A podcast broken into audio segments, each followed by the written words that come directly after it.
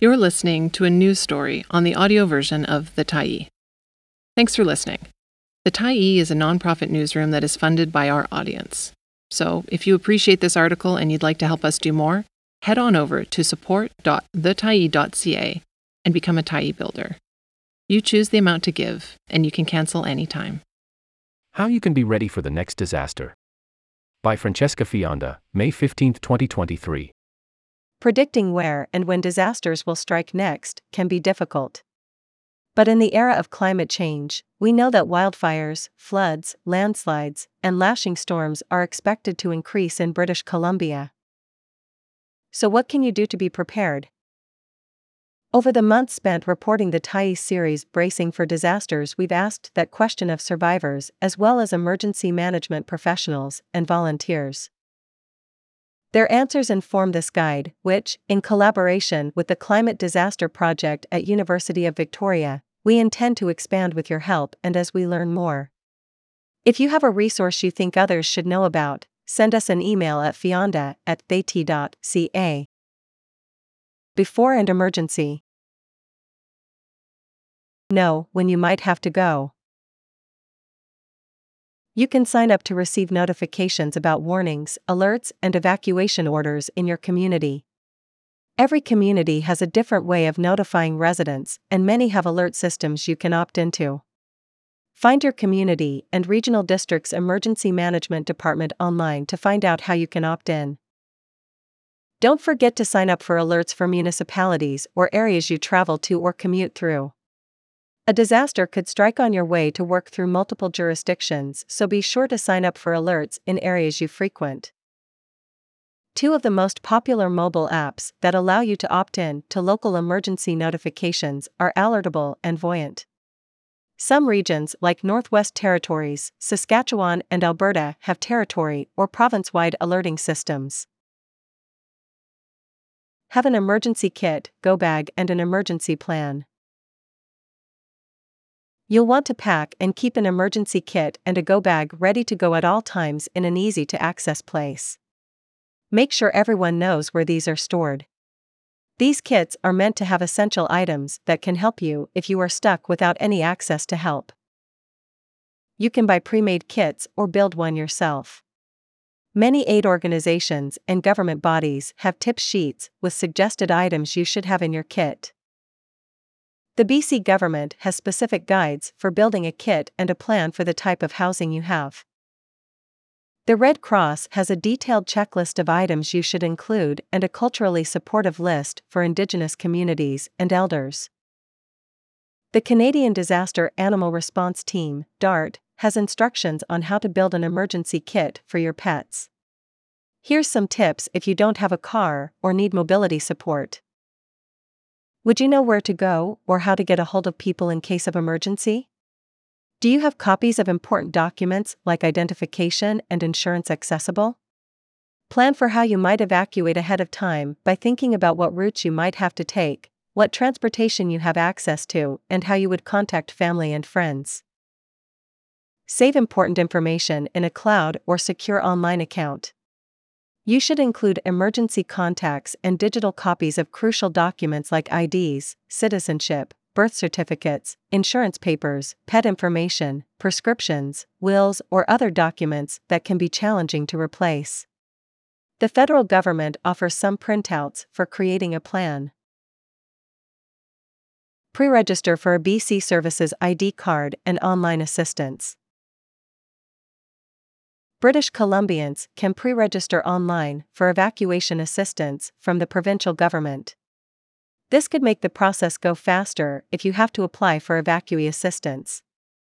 It can also be a way for the government to let friends and family know you are safe. To register, you have to have your identity verified by BC Services. This can be done online or in person, and that could take up to 48 hours. After you have your BC Services ID, you can pre register for evacuee assistance.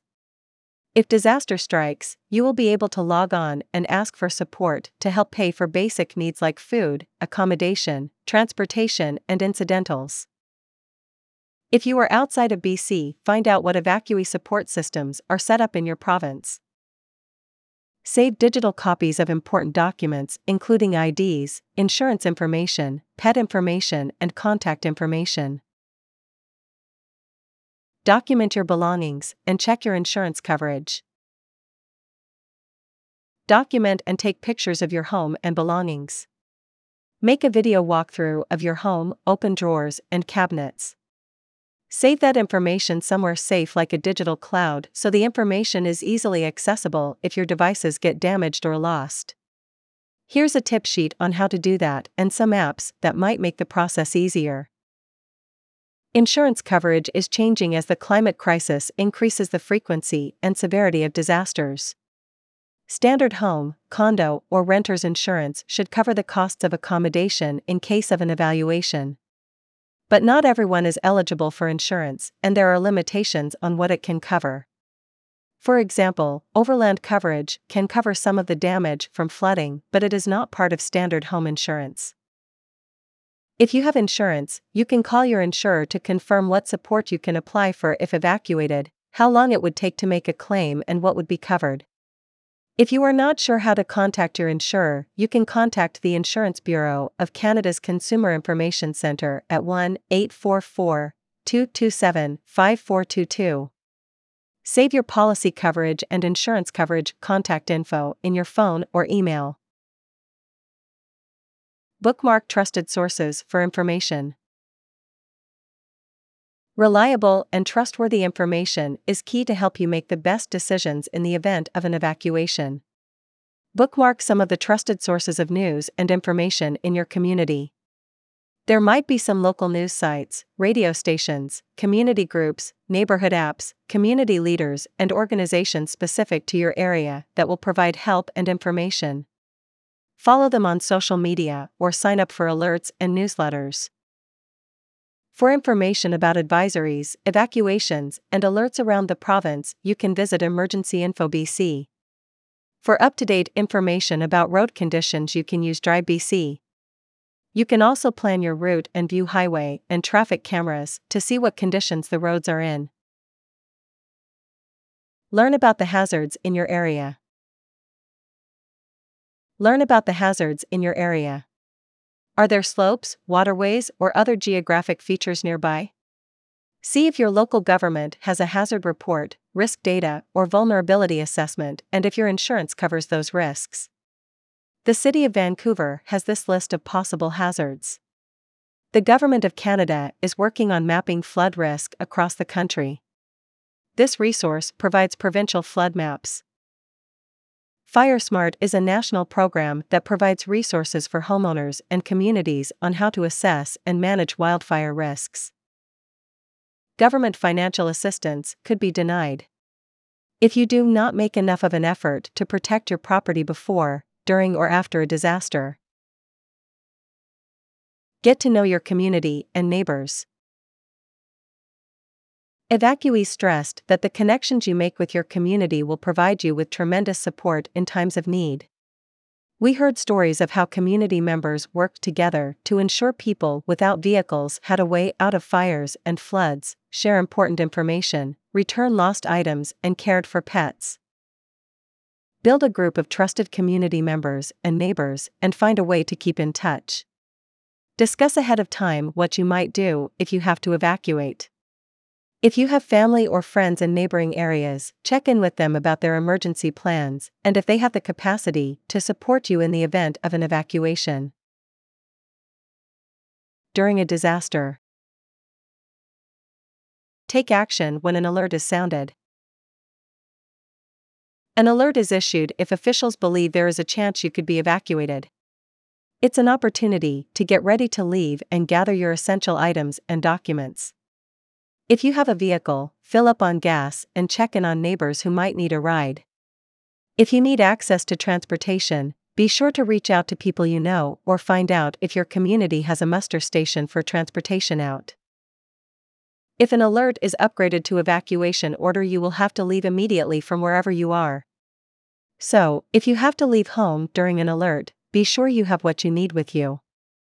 If you have pets, be ready to evacuate them or have someone in the household evacuate them. Some people might choose to leave before an evacuation order because of health reasons, mobility challenges, transportation access, or pets and animals. If you decide to leave during an alert before an evacuation order is given, be aware that you won't be covered by insurance or emergency support services.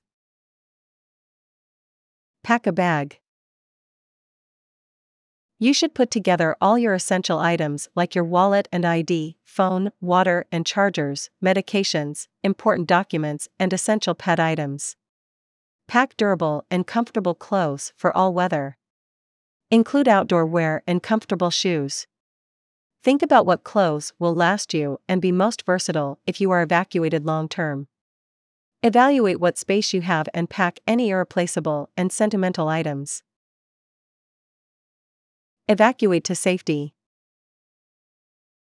If an evacuation order is given, you should immediately leave the area and travel along designated routes. The order might be given out by door knocking, news alerts, notifications, or sirens. The order or person giving the order will also share information on what direction to go. Stay with friends or family, or if you have insurance, head to an accommodation that will be covered by your provider. Call your insurance provider as soon as possible to make a claim. Emergency Social Services will provide financial assistance for basic needs that aren't covered by your insurance. If you have pre registered for evacuee assistance, you can log on to your account and apply for funds online. If you can't get support online, you might be able to head to a reception center set up for major disasters. There may be more than one reception center set up for the same disaster, so be sure to head to one that is set up for your community. You will be asked for a piece of ID or something with your address to apply for assistance and could be eligible to receive financial support for food, clothing, accommodation, transportation, or other incidentals. Text a contact outside the evacuation area to let them know where you are going and your status. After the evacuation, apply for financial support, including help rebuilding. Disaster survivors told us that applications to various programs can take a long time to process. Try to apply as soon as you can to reduce your wait. If you have internet access, you can go online to the Provincial Evacuation Registration System to apply for help. If you have insurance, you should also reach out to your insurance provider right away to find out what is covered. Some organizations that you might be able to get help from are insurance providers, the Red Cross, Disaster Financial Assistance, Emergency Support Services, Samaritan's Purse, food banks, GoFundMe, and Canadian Disaster Animal Response Team. For major disasters, the Red Cross might assign you a case manager to help you navigate all the various programs. Legal Aid BC created this guide and webinar to BC's Disaster Financial Assistance Program and includes the program basics, how to apply, and how to appeal decisions. If you have questions or don't understand the outcomes of any of these applications, you can ask for a detailed breakdown of government decisions. If you feel you have been treated unfairly by a public organization or provincial government, can also submit complaints to the ombudsperson. Find health supports. There are some resources to help evacuees with both physical and mental health challenges that can happen after an evacuation. Help Kids Cope is a mobile app created by the National Child Traumatic Stress Network that has information to help people of all ages. It has specific information on how to explain, prepare, respond, and heal from natural disasters. The guide includes information like when to seek help after a wildfire and how to address reactions in yourself and children. The BC Crisis Centre offers 24 7 phone and chat services for anyone who is in distress. Their volunteers have been trained to help folks after a disaster. The Canadian Disaster Animal Response Team has this list of self care resources to help identify and address stress reactions after a traumatic event. The Canadian Mental Health Association has this resource list to help people coping with the stress of a natural disaster. The BC government has a list of free or low cost mental health supports. These are not specific to disaster survivors. The First Nations Health Authority has this list of resources for cultural support and medical support. It provides information on mental health supports, doctor access, crisis counseling, and medical transportation. Want to help disaster survivors? If you are looking to make a financial donation to groups or individuals affected by disaster, think about how you can get that money directly to people who need it most. There might be appeals from specific groups who are arranging to give direct support. Before donating, consider reviewing the organization's charity profile on Charity Intelligence. Charity Intelligence measures the impact of an organization and how far your donation goes, and provides this checklist before giving to disaster appeal. When there are evacuation alerts or orders, avoid traveling through those areas or on evacuation routes. Evacuees might have to compete with travelers for accommodations, so avoid vacationing in cities or towns that are providing support and accommodations for evacuees during a disaster. We will continue to update this guide made in collaboration with the Climate Disaster Project. Please reach out if you have any suggestions, tips, or resources to share. This article is a part of Bracing for Disasters, an occasional series investigating how to support evacuees and save lives as extreme weather worsens in BC. This project was funded by the inaugural Lieutenant Governor's BC Journalism Fellowship. The Tyee retained complete editorial control of this series. Thanks for stopping by the Tyee today. Anytime you're in the mood to listen to important stories written well, we'll be here. And if you'd like to keep independent media going strong, head over to thetyee.ca and click on the Support Us button to pitch in. Finally, big, big thank you to all of our Tyee builders who made this story possible.